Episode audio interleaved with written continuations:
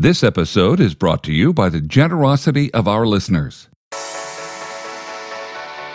What if faith is not about being certain, but maybe faith is what you do when you're not certain? That's Pete Enns, biblical scholar and author on this episode of the Bold Idea Podcast. Put your faith to work. This is the Bold Idea Podcast with ideas, interviews, and inspiration to bring your bold ideas to life. Here are your hosts, Larry Gates and Armin Asadi. Hello and welcome to another episode of the Bold Idea Podcast. This is your co host, Larry Gates. Armin is not able to be with me today, but uh, he will be joining us at the end of this episode as we wrap up uh, commentary on our guest today. Featured today is Pete Enns. Pete is a PhD Bible scholar, the professor of biblical studies at Eastern University.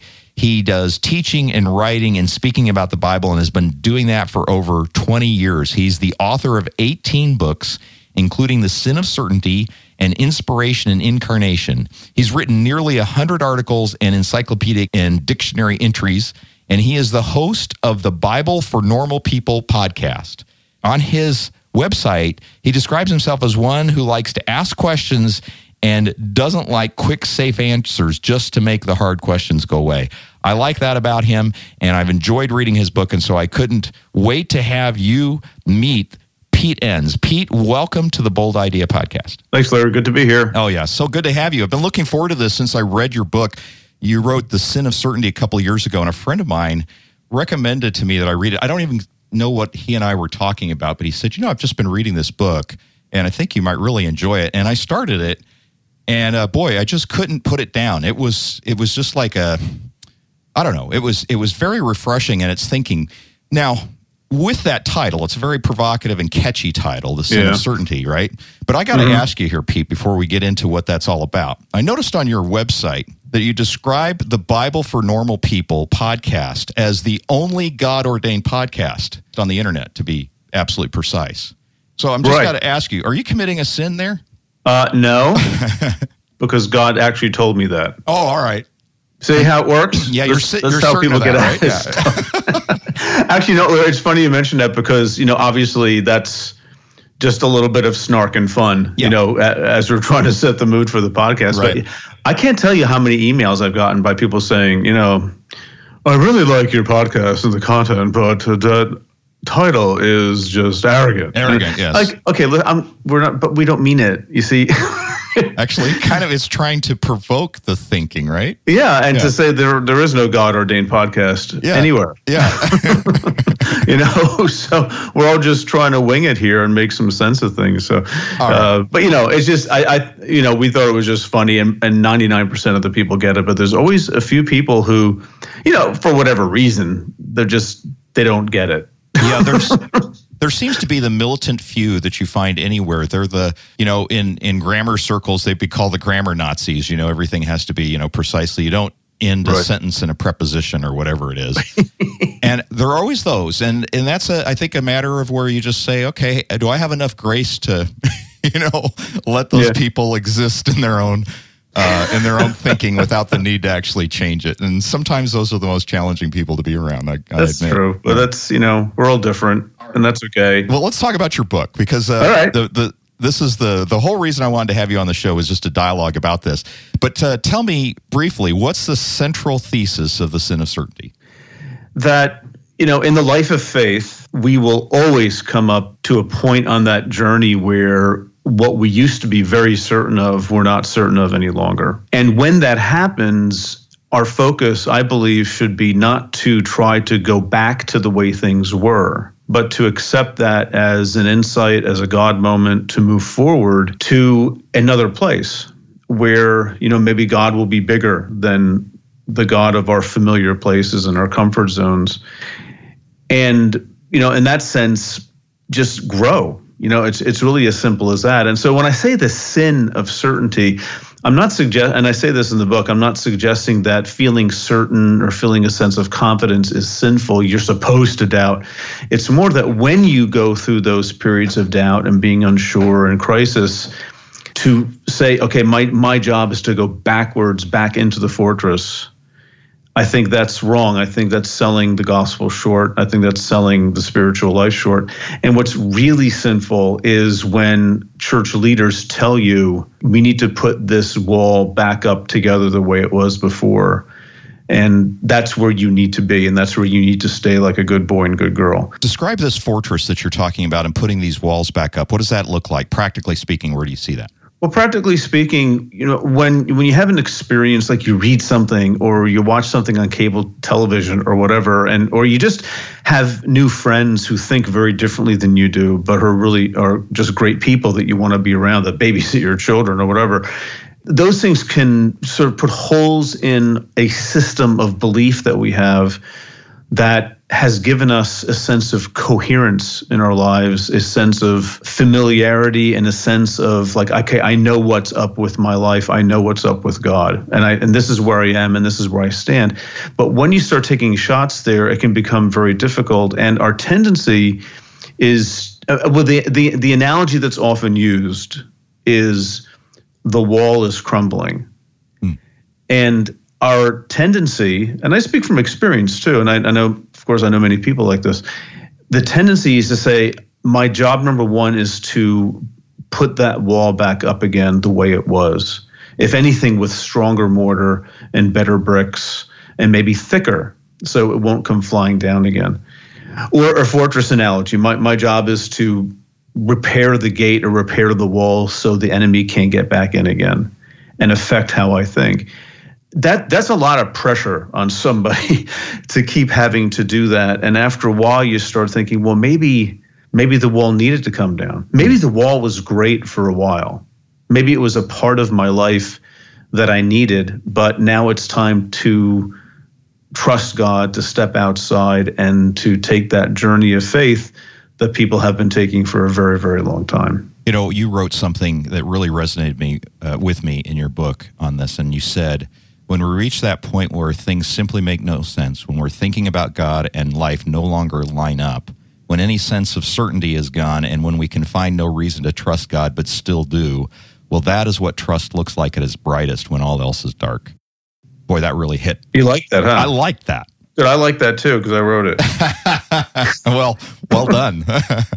yeah, that's. Uh, I mean, that's something that is paradoxical. I think for many Christians that trusting God when you're absolutely not sure, when you're just looking into darkness and you don't know what's there, but trusting anyway. It, you know, you can't kill a guy like that. That's that's that is like the ultimate expression of trust. Mm. And I think occasionally, and, and for some Christians more than others, that's that's part of our calling is to sort of live in that space and not to fool ourselves into thinking that you have faith because everything makes sense and everything, or at least 95% of the stuff falls into place. Sometimes when things don't fall into place at all, that's that's when you trust like a child. Yeah, you uh, you made a distinction in your book that I thought was very helpful. I'd like you to elaborate on it. And you just you distinguish between believing in the who, not in the what. Talk more about that. You know, as I see it, the a common way of, of for Christians expressing their faith is to say of what they believe in. Like what do you believe in? And it may be you know I believe that God exists. I believe that Jesus is the Son of God. I believe that the Bible is whatever authoritative, you know, whatever word we want to use. And that's uh, believing for us is sort of an intellectual category. It's it's it's a content word of what you believe in. I think trust is different than belief. It's personal. It's there, we trust in a who, mm-hmm. not in a what, and that's a little scary. And I I've, I liken that to a trust fall. You know, when you fall backwards and you better hope somebody catches you. And you know, I've done that once or twice, and I'm, I'm, I'm I was convinced I know they're going to catch me. They're not going to let me drop. They're not horrible people. They don't want a lawsuit on their hands. You know, no no one's going to like not catch me. But when you fold your arms in front of you and just fall backwards where you can't see the people behind you, you have that moment of terror. Yeah. you just I might go splat. And that's see that's what the reason why they don't call it a belief fall, they call it a trust fall because trust has to be there when sense doesn't always come into play and reason doesn't always come into play. And I think that's an important place to get to. Again, no one wants to live their lives where nothing ever makes sense, but believe something anyway. Mm. But there are times in, in all of our lives when you just have this sense that this faith is right and it's good, but other times when it's like it doesn't make any sense at all. And we're just following a biblical pattern in that sense too. We're not the first people to talk like that, and and and trying to sanitize the faith where these sorts of things don't happen to really faithful people. I, think is actually sub biblical. It's not it's not something that the Bible recognizes as part of the journey of faith. Well, it seems like David cried out a lot of questions in the Psalms himself um, in in dealing with many of the things that uh, were troubling for him. Yes, and other psalmists too. The, the so-called lament psalms or psalms of lament are oftentimes questioning God in in a very basic way, and uh, we won't get into details. But my two favorite, if, if people want to read them, are 88 and 89, because in, in Psalm 88. Uh, darkness is your only friend. Everything, everyone, including God and friends, have abandoned you. And in fact, God's to blame for it. And the psalm just ends like that. Like it's not trying to sanitize it. And and Psalm 89 is calling God to account for promising one thing and not delivering it, namely promising that there would always be a son of David sitting on the throne. But then the exile happened, which means a son of David would not, was not sitting on the throne. And biblical writers struggle with those things. And and, and almost he almost goes so far as to call God a liar in Psalm 89. Mm-hmm. Now, we wouldn't say that in church, would we? Of course not. that would be bad, and we wouldn't be able to teach Sunday school anymore. The offering but would probably these sorts down. of things are in the Bible. yeah, right. Yeah. So I think to me that's refreshing, and I think about you know from a more academic point of view, when I think of how the Old Testament was compiled over time but probably the final stamp of approval wasn't put on books until centuries after the people of Judah returned from Babylonian exile, which was in 539 BCE. So it was it was a long time after the story more or less came to a conclusion, and they deemed it wise and good to retain these voices what what Walter Brueggemann, the Old Testament theologian, calls these this counter testimony of the Old Testament or a counter witness that says, you know, things don't always work out, you know, and and we're going to tell you about it. We're not going to keep silent about it. So you have within the Bible this beautiful, intentionally structured dialogue between different voices in the Bible who who have experienced different things and they let loose. And if anything just the freedom to to be honest and not to equate the struggles with faith with having no faith. Actually sometimes the people who struggle with faith have in a sense tremendous faith because they keep going and that's something people need to hear because the, the pressure of having to be perfect in the life of faith, especially if you're raised that way as a child, when you become a teenager and things get complicated in college and then life happens and then all of a sudden you're 40 and you're always expected to have your act together uh, come on, that's that's really unrealistic, and the Bible doesn't support it, in my opinion. Yeah, so we have a messy Bible, as you describe, things that are hard to deal with and understand at times, seemingly contradictory, and you also point out in your book that our lives are internally messy as well, by which we try to interpret what we believe and think about God. Where does that leave us in terms of what we we can hold on to that has any kind of certainty, or is that a, a futile exercise? Well, certainty. If we mean by certainty, let's say an intellectual, uh, logical, analytical grasp of something, like the fact that I'm sitting in a chair right now, I'm certain of that. And now some might say, well, this could be a dream. You could have been created five minutes ago with a memory on the matrix. But, but apart from that stuff, you know, I know that I'm sitting in a chair in a room with seven windows and it's very cloudy out and i'm looking out the, the window and i'm seeing a tree that i planted yesterday I, the, these are facts and i'm certain of them but the life of faith is not built on that kind of certainty it's built more on a full life full bodied sense of a communion in god's presence which can't be proved it's not it's not something that is accessible by our left brains which is how western people like to think even if they don't think they think that way, they probably do. And I think the life of faith is requiring much more of us than just that. You know, I use my mind all the time. I teach, I write, I speak. That's what I do. But it's not enough. And it doesn't get you to that deeper place. And if you rely on that, you're going to be disappointed sooner or later. At the end of the day, your experience of God and your experience of God in communion with other people and these God moments that some may have a lot, some may have a few of them, but the, the, these these times when you just feel this this deep sense of conviction, which is not the same thing as intellectual certainty. It's something that is just so visceral and so intuitive. You know that those are the moments that I think are very important, and to rely on the, the same kind of mental process that lets us invent transistors and rocket ships. We're looking for the wrong place and we're, we're looking for the wrong answer. We're looking for that certainty answer. And again, the biblical writers themselves aren't certain all the time and they struggle with God. Yeah.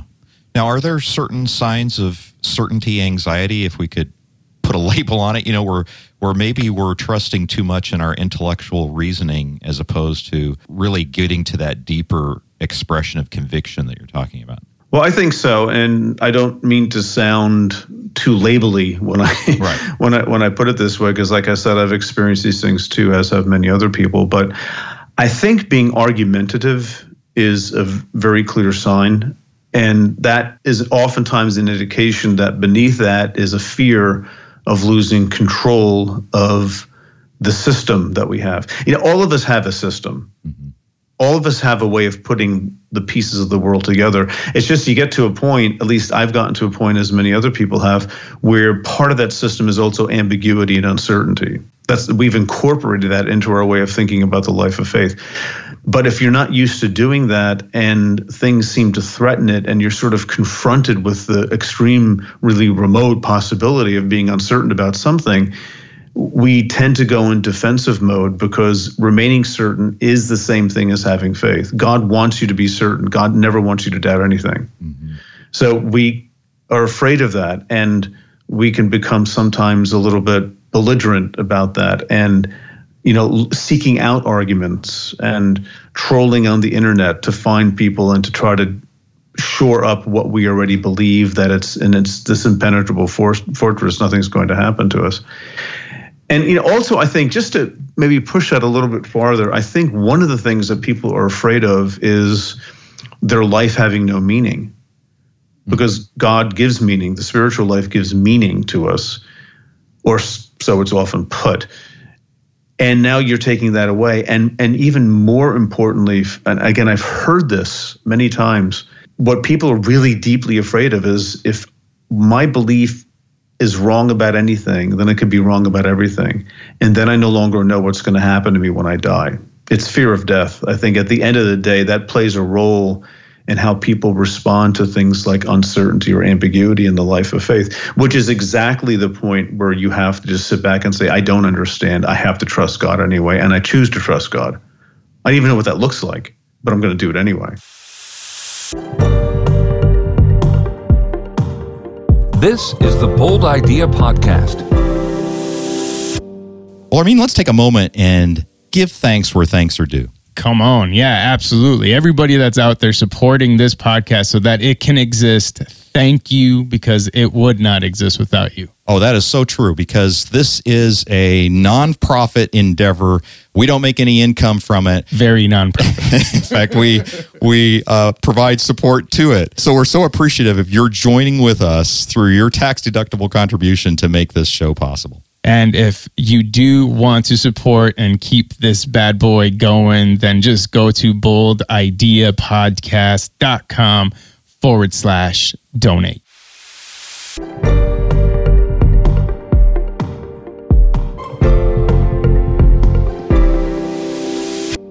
And I wonder if these areas of thinking that you call the system of thinking that we have, and we certainly have them about certain areas in our lives, uh, and I wonder if if that's you know why the cultural wisdom is you know the most heated topics are politics and religion. And, and perhaps that's where people put their their most treasured systems of how the world ought to work in place.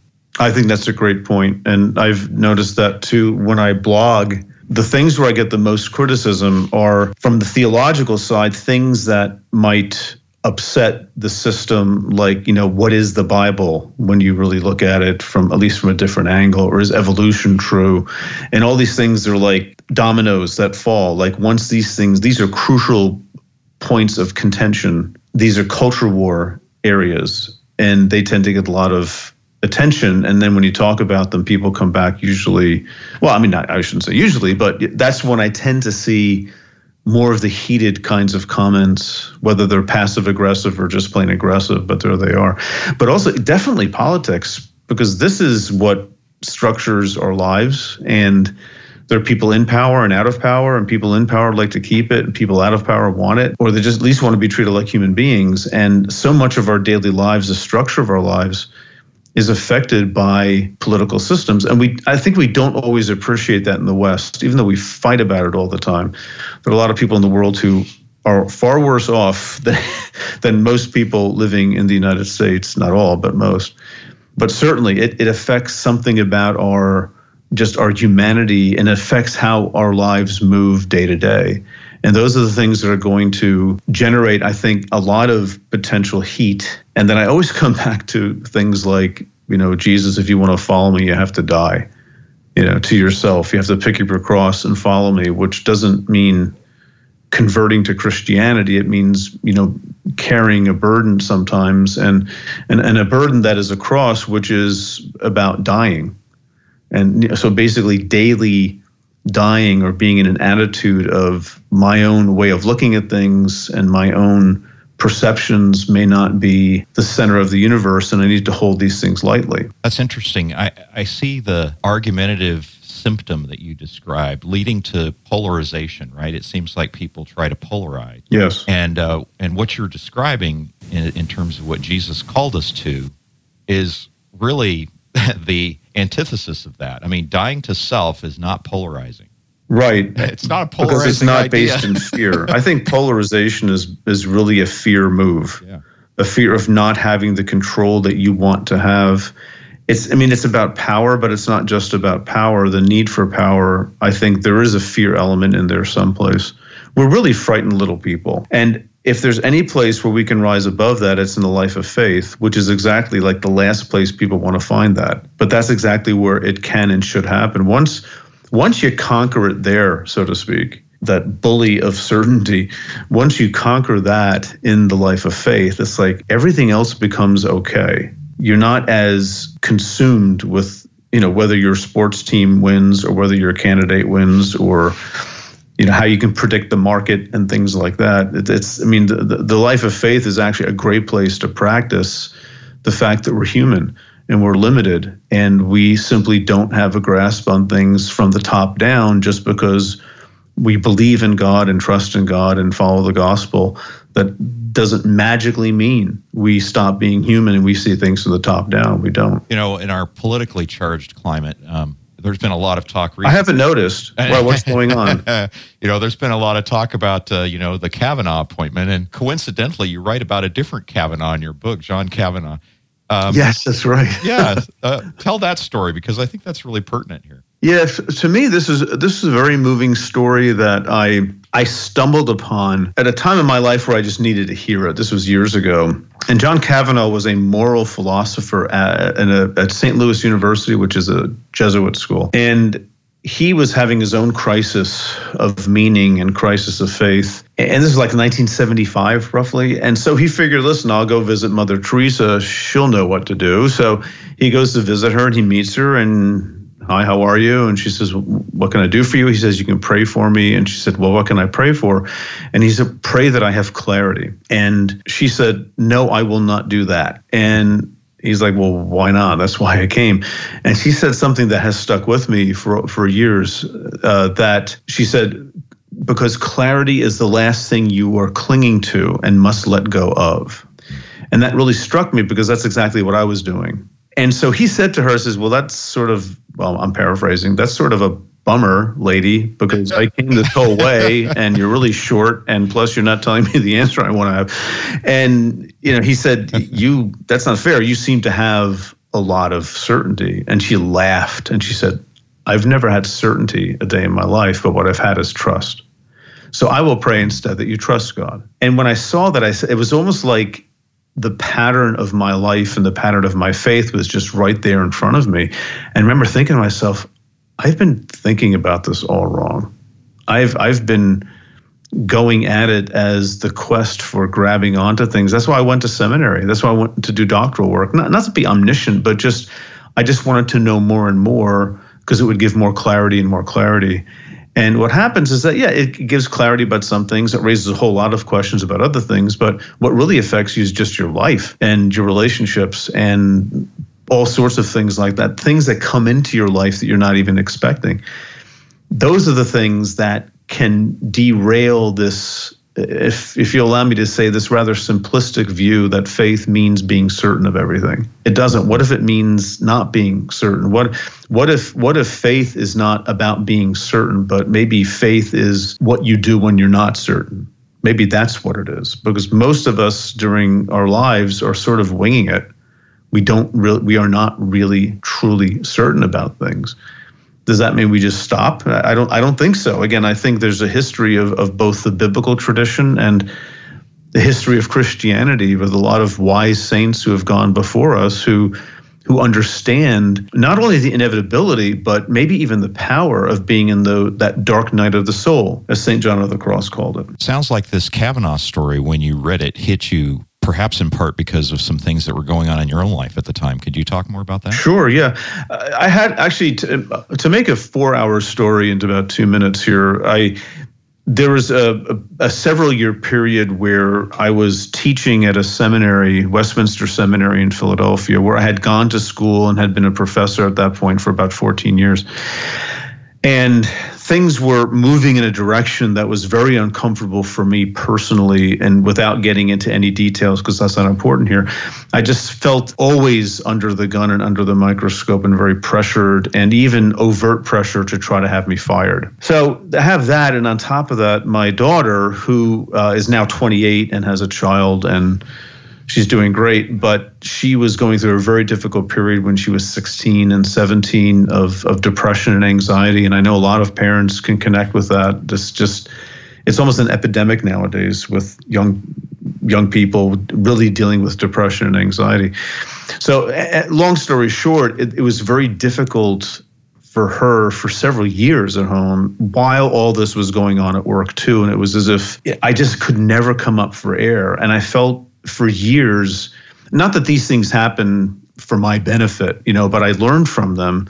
And I think God used them to to drive home to me, you know, Pete, guess what? You can't control the universe with your head. You can't do it at work. You may read things and know things and write things, but you can't your life will fall apart. You cannot control work, you cannot control your family. You have to let go and not feel as if it's your responsibility to make the world move smoothly.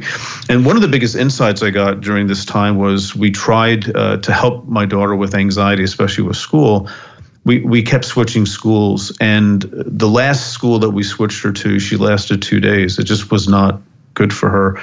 And she came home and she said, You know, Dad, you've got to stop doing things to help me just because you want to help yourself, meaning to ease my own anxieties. And I'm like, well, that's exactly what I was doing. I was I was trying to control the environment to ease my sense of control uh, or lack of control. That was incredibly insightful for Wasn't it though? I mean, she's full of insights oh like gosh. that. Well, you know what? I she suffered a lot and I think through that suffering she gained wisdom. So oh, yeah. But that was an insight for me that, you know, all these things are sort of happening and I had to learn. Well, I, I, I don't want to say it was like predetermined that this would happen, but I th- that was something that was instrumental for me in my learning that something had to give. And I'm thankful that it did. I mean, I was in my mid 40s at the time. I wish it had been my mid 30s or mid 20s, but that's okay. It was in my mid 40s. And I learned lessons yeah. then about I cannot go on like this. Now, I'm curious could anybody else have delivered that message to you more effectively no, than your daughter? No one else. She was the focal That's point a- of. She was the one I had to fix for my benefit. Right. So yeah, that was that was. no, no one could have. No one. No one could have said that like she could have said that. That's that's one of those things that just takes your breath away for a bit, you know, and you just um, you have to sit back and recalibrate because all of a sudden your world order just Yeah, changed. I've got all sorts of take your breath away moments from all that back then that just were these unscripted moments and insights that made me just it it sort of gently nudged me and nurtured me away from it was sort of a weaning away from the th- it was deeper than the than the need to be certain it was just the unquestioned assumption that I know a lot of things and therefore it's okay. That wasn't even examined. I wasn't even aware that that was happening, which is why it's so difficult for people because, you know, you point out, you know, sin of certainty, blah, blah, blah. And it's like questioning air or Yeah. blood. You know, it just, it, it, it's, it's, it's so fundamental to how we think about ourselves and our lives that to question it overtly causes fear and a lot of belligerence and Anxiety. anxiety and then fighting people have to come to that point on their own. This would not have worked 10 years earlier for me. I wouldn't even have had a category to think about it. Things had to happen to me. Life had to happen, and it did. Boy, did it. Well, what have you heard from your audience having uh, read your book and listened to your podcasts and your teaching on this? Uh, what what kind of response have you? Well, generally very positive. You know, I mean, if, if everybody, my doctoral advisor, James Kugel, t- uh, told me when I was uh, finishing my dissertation, he says, if everybody loves your book, it probably didn't need to be written. If everybody hates it, you're probably wrong. You want half the people to love it and half the people to hate it. Well, I, I, I don't hear from everybody, but you know, the responses have been just overwhelmingly positive. Although there have been, of course, negative comments and I would say by those for whom certainty remains an important commodity. And I've had people review the book on the basis only of the title, which is not a good idea. Literally judging a book by its cover. By its What cover, do you mean? yep. It's sinful to be certain? And I said, well, if you get to page like four, you'll realize that I'm not saying that. I'm not saying to be certain is sinful. It's what do you do with it when you're not certain anymore, which will happen if you keep your eyes and ears open. So I, I'd say it was, you know, it's it's been positive because there's there are people out there who are experiencing exactly the same thing. In some cases, much more deeply and threateningly than I did. Just just lives are just in complete trauma. And they're experiencing this too, and they have a lot to say. And I think for those people, it was helpful for yet another person to sort of give them permission to say, You're fine well actually you're having a hard time but you know this is this is something that is a normal part of the life of faith yeah, you're not you're not alone in your thinking and not alone in your Right. doubts and that's it i mean people need to i need to know that i'm not the i'm the only one are you kidding me that i just Right. let's talk about church history you know it's just it, it's just these things have Yeah. been going on it's it's it's it's older than Christianity. It goes back 3,000 years, at least in the Christian, in the Jewish and Christian faith. It goes back a long, long time. It's just the way it is because we're just human and we're trying to connect with the Creator. and it will always be there until until his return. Right. So, Pete, good stuff. Tell me, what is your next bold idea? You've written this book, and it's been, I think, uh, a tremendous uh, addition. But uh, tell tell us what's next. My next bold idea is that the Yankees definitely need two quality starters because they are never going to make it into the postseason until they get two quality starters. But that's not a bold idea; that's common sense. Anyway, all right. Um, I just finished a, a book which will be coming out in February called "How the Bible Actually Works." And yes, it's a snarky title, but that's just the way I do things. Uh, and the point of the book is basically You have to read to page four, right? the, the book the bible is a the, the very things that make the bible quote a problem for people are actually what makes the bible worth reading because the bible is a book of wisdom and the bible is is very ancient which means it's weird the bible is actually ambiguous if you think about it. It doesn't actually tell you what to do at least not very often.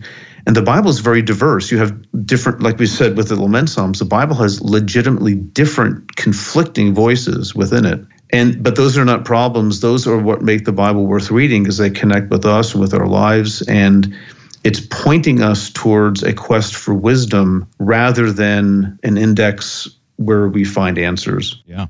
So, how the Bible actually works coming in February. february 19th How can our listeners get more, uh, get a hold of you, or learn more about it? peteenns.com also the bible for normal people.com that'll get you to the same place. And i have a blog and you can access our podcast from there and you know books and stuff like that. The usual the usual stuff happens on that on that website. all right great. Well we'll have links to all those in our show notes. And pete i just want to thank you again for being a part of the podcast. Oh thanks so much Lou. had a great time well it may seem like i just hung up with pete uh, but it's been a little bit of time since I had that recording, and now I have Armin back in the studio with me. Yay. And Armin, yay, welcome back, Armin. And Thanks, Armin's had an opportunity to listen to the recording, and we want to uh, debrief on what we heard with uh, Pete's story and a little bit about uh, the sin of uncertainty, or the sin of certainty, I should say. Yeah.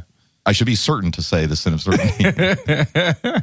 I, I First of all, I just love the fact that as soon as I read his title of his book, I thought, oh, you're gonna get a good old Christian spanking yeah. from all sorts of people. That anybody that doesn't want to read to page four. yeah, and then that, yeah, that's why I started laughing because as soon as I said, I, I, that's what I thought immediately when I heard the title, and then he said, you know, you yeah. just have to get to page four, and I was dying. Yeah, yeah, yeah.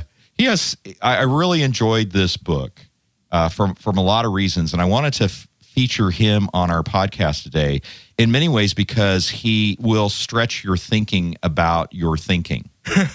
and uh, and and you may not agree with his theology, and he's written you know quite a few books, a lot of books, and a lot of papers, and yeah. and uh, and and there are people who uh, you know take him to task on some of his thinking. But one thing you cannot uh, accuse him of is that he doesn't, you know, cause you not to think. Oh yeah, are you kidding? And that's what I really appreciated about it. And and there are so many different aspects of this book that I thought was just very refreshing. And and uh, and it's one of those things where you know we create a system of how we think about the world, and by um, just if we think about it for a minute, there's no way we could contain God into that system of thinking I mean, God transcends. He says, My thoughts are not your thoughts, mm. and your ways are not my ways. He writes that in Isaiah or says mm. that in Isaiah. And so, you know, for us to presume that the way we think about God is going to be certain and fixed and is the way is not only presumptive, but perhaps a bit arrogant. Right. I, and I, I think the thing that he said that I couldn't stop thinking about, and I had to rewind the podcast and listen to it because I, you know, checked out for ten minutes and thought, shocking, right?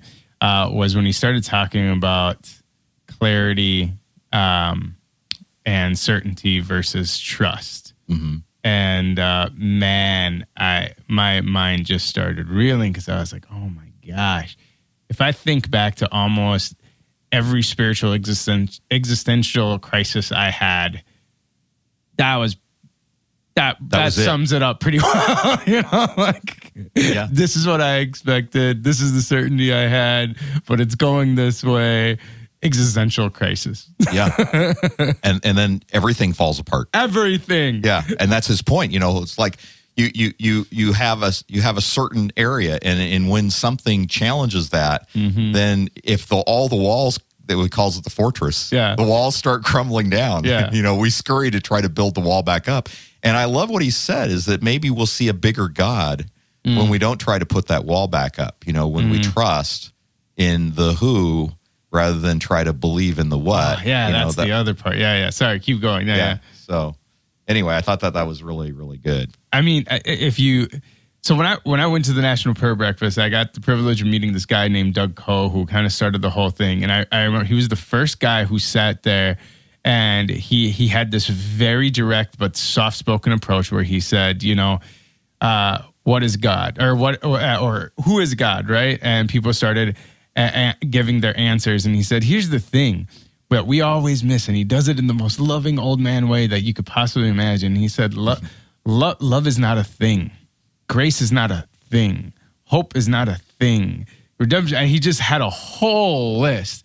He said, until we realize every single one of those things is actually a person, we will never truly be able mm. to grasp the depth, the profundity of what and who Jesus is. And I remember he was the first person to do that. So when he when uh, Pete started going into it, I was just unraveled once again, going back to Doug Coe before he passed away. That's really good, and it, and it reminds me, Armin, that we can't possibly constrain what we think about God, even in the language and the words that we use. I mean, if you think about all the Mm-hmm. different languages, and you know how many languages do you know? English was my fifth. The fifth language. Yeah. but but but there are things that you can think about in other languages that you can't think about in English, right? right. Yeah. Yeah. And so if you just think about how many languages are there, and even that can't contain enough thought about who God is for Yeah. us to even frame that up, why would we presume that we have a system of thought that could contain who He is? Right. Right. And So it really got me uh, into this whole thinking when I when I was listening to it about the expectations. Now let's take this down to bold ideas because that's really what this is about, right? Yeah, yeah, yeah. I mean, um, as believers, we we we want to believe that uh, you know God's given us some gifting that uh, that we want to deploy, and we want to deploy it in a way that's honoring to Him. And I can tell you that every disappointment that I've had in all of my vocational pursuits in that way has been because God hasn't come through on the expectations that I've had of Him. Yeah, your timing, My the your outcome, the I, your I started my business in 1995, and I can remember sitting down with Pastor Roger Thompson, our Yeah. friend, and, and I had a lunch with him, and I, I mapped out for him all the ways God was going to use all of my available time to do ministry and all this stuff that I was going to be able to do, Yeah. unleashing myself in business, realizing that that wasn't it at all. and I had to have a crisis of my own faith where I can remember where I was. I was driving in a car and I and, and it was God was telling me, you know, am I seeking more importantly to change my circumstances or to trust him in it? Yeah. And this back to this whole trust because my circumstances didn't align with my thinking about how God should be blessing a Christian leader. That you know, that, this Yeah. is not this does not fit. I, this is not how it's supposed to work. I'm supposed to do things, and you're supposed to do things and reciprocate. And it wasn't working that way. I made a deal with you. I made a deal with you. I, I assumed your agreement on this. yeah, I mean, you know, the Bible loves me so, right? You know? I love it. Yep. So in any case, I uh, I had that crisis, and and God had to say, you know, what's more important? Is it a change in circumstance or or my presence? Yeah. And when we can say, you know what, even if I don't understand all the why, and I don't understand what is is going, I can still have peace. That's that peace that is transcends understanding. Yeah. You know, when I can have that, then I have the presence of a person. You know, not the the presence of of uh, circumstances that I want to work out my way and Yeah. my own expectations. And he really dives into that. I think in this whole this whole book is, I think, just one of those books that's just a nice reset reminder, just like your story about uh, the guy at the National Prayer oh, Breakfast. yeah. That's just a reset story, right? Yeah. It's like this is one of those reminders that we got to get back to to the to to what this is all about. Right. This is all about a trusted relationship, even when all of our frameworks or conceptions fall apart. And if you're trusting God with a bold idea, they will. Yeah. Right at some point in time, you're going to get exposed to your faulty thinking about the frameworks that aren't right. Yeah. And uh, what do you do when that happens? And that's what this is all about. And I just really enjoyed having him on the program. for that reason. Absolutely. This will be my final note. I was actually more impressed by his daughter than I was by Pete. Yeah? when he said what his daughter said to him, I know. I had to pause and I know. think about that for a second. not only to have the insight, but to have the moxie to say, Dad, you know, kind of get your act together. At the age of 16, 16, you- if I, my, well, if I'm sure I'll have that exact same conversation with my daughter because I'll do the exact same thing, but you know, a remarkable young lady, and, Yeah. uh, and and you know what? And he's a remarkable guy for Yeah, yeah. hearing that and uh, and and acting on it and Right. having that be as transformational as it was for him. Well, we hope you enjoyed this show, and uh, we'd love for you to leave us your comments and let us know what you think. If you've read the book, I'd love to hear your comments on it as well. Go to boldideapodcast.com slash 80. There you'll find the links to Pete's uh, um, works and also the links to his new book that's going to be coming out as well. We'd love for you to leave us a comment there or on our show line at 612-568-IDEA, 612-568-IDEA. And this is Larry Gates, and Armin Asadi. and we are saying so long, be blessed, go put your faith to work, and be bold. You've been listening to the Bold Idea Podcast. To get our show notes sent to your inbox, visit boldideapodcast.com.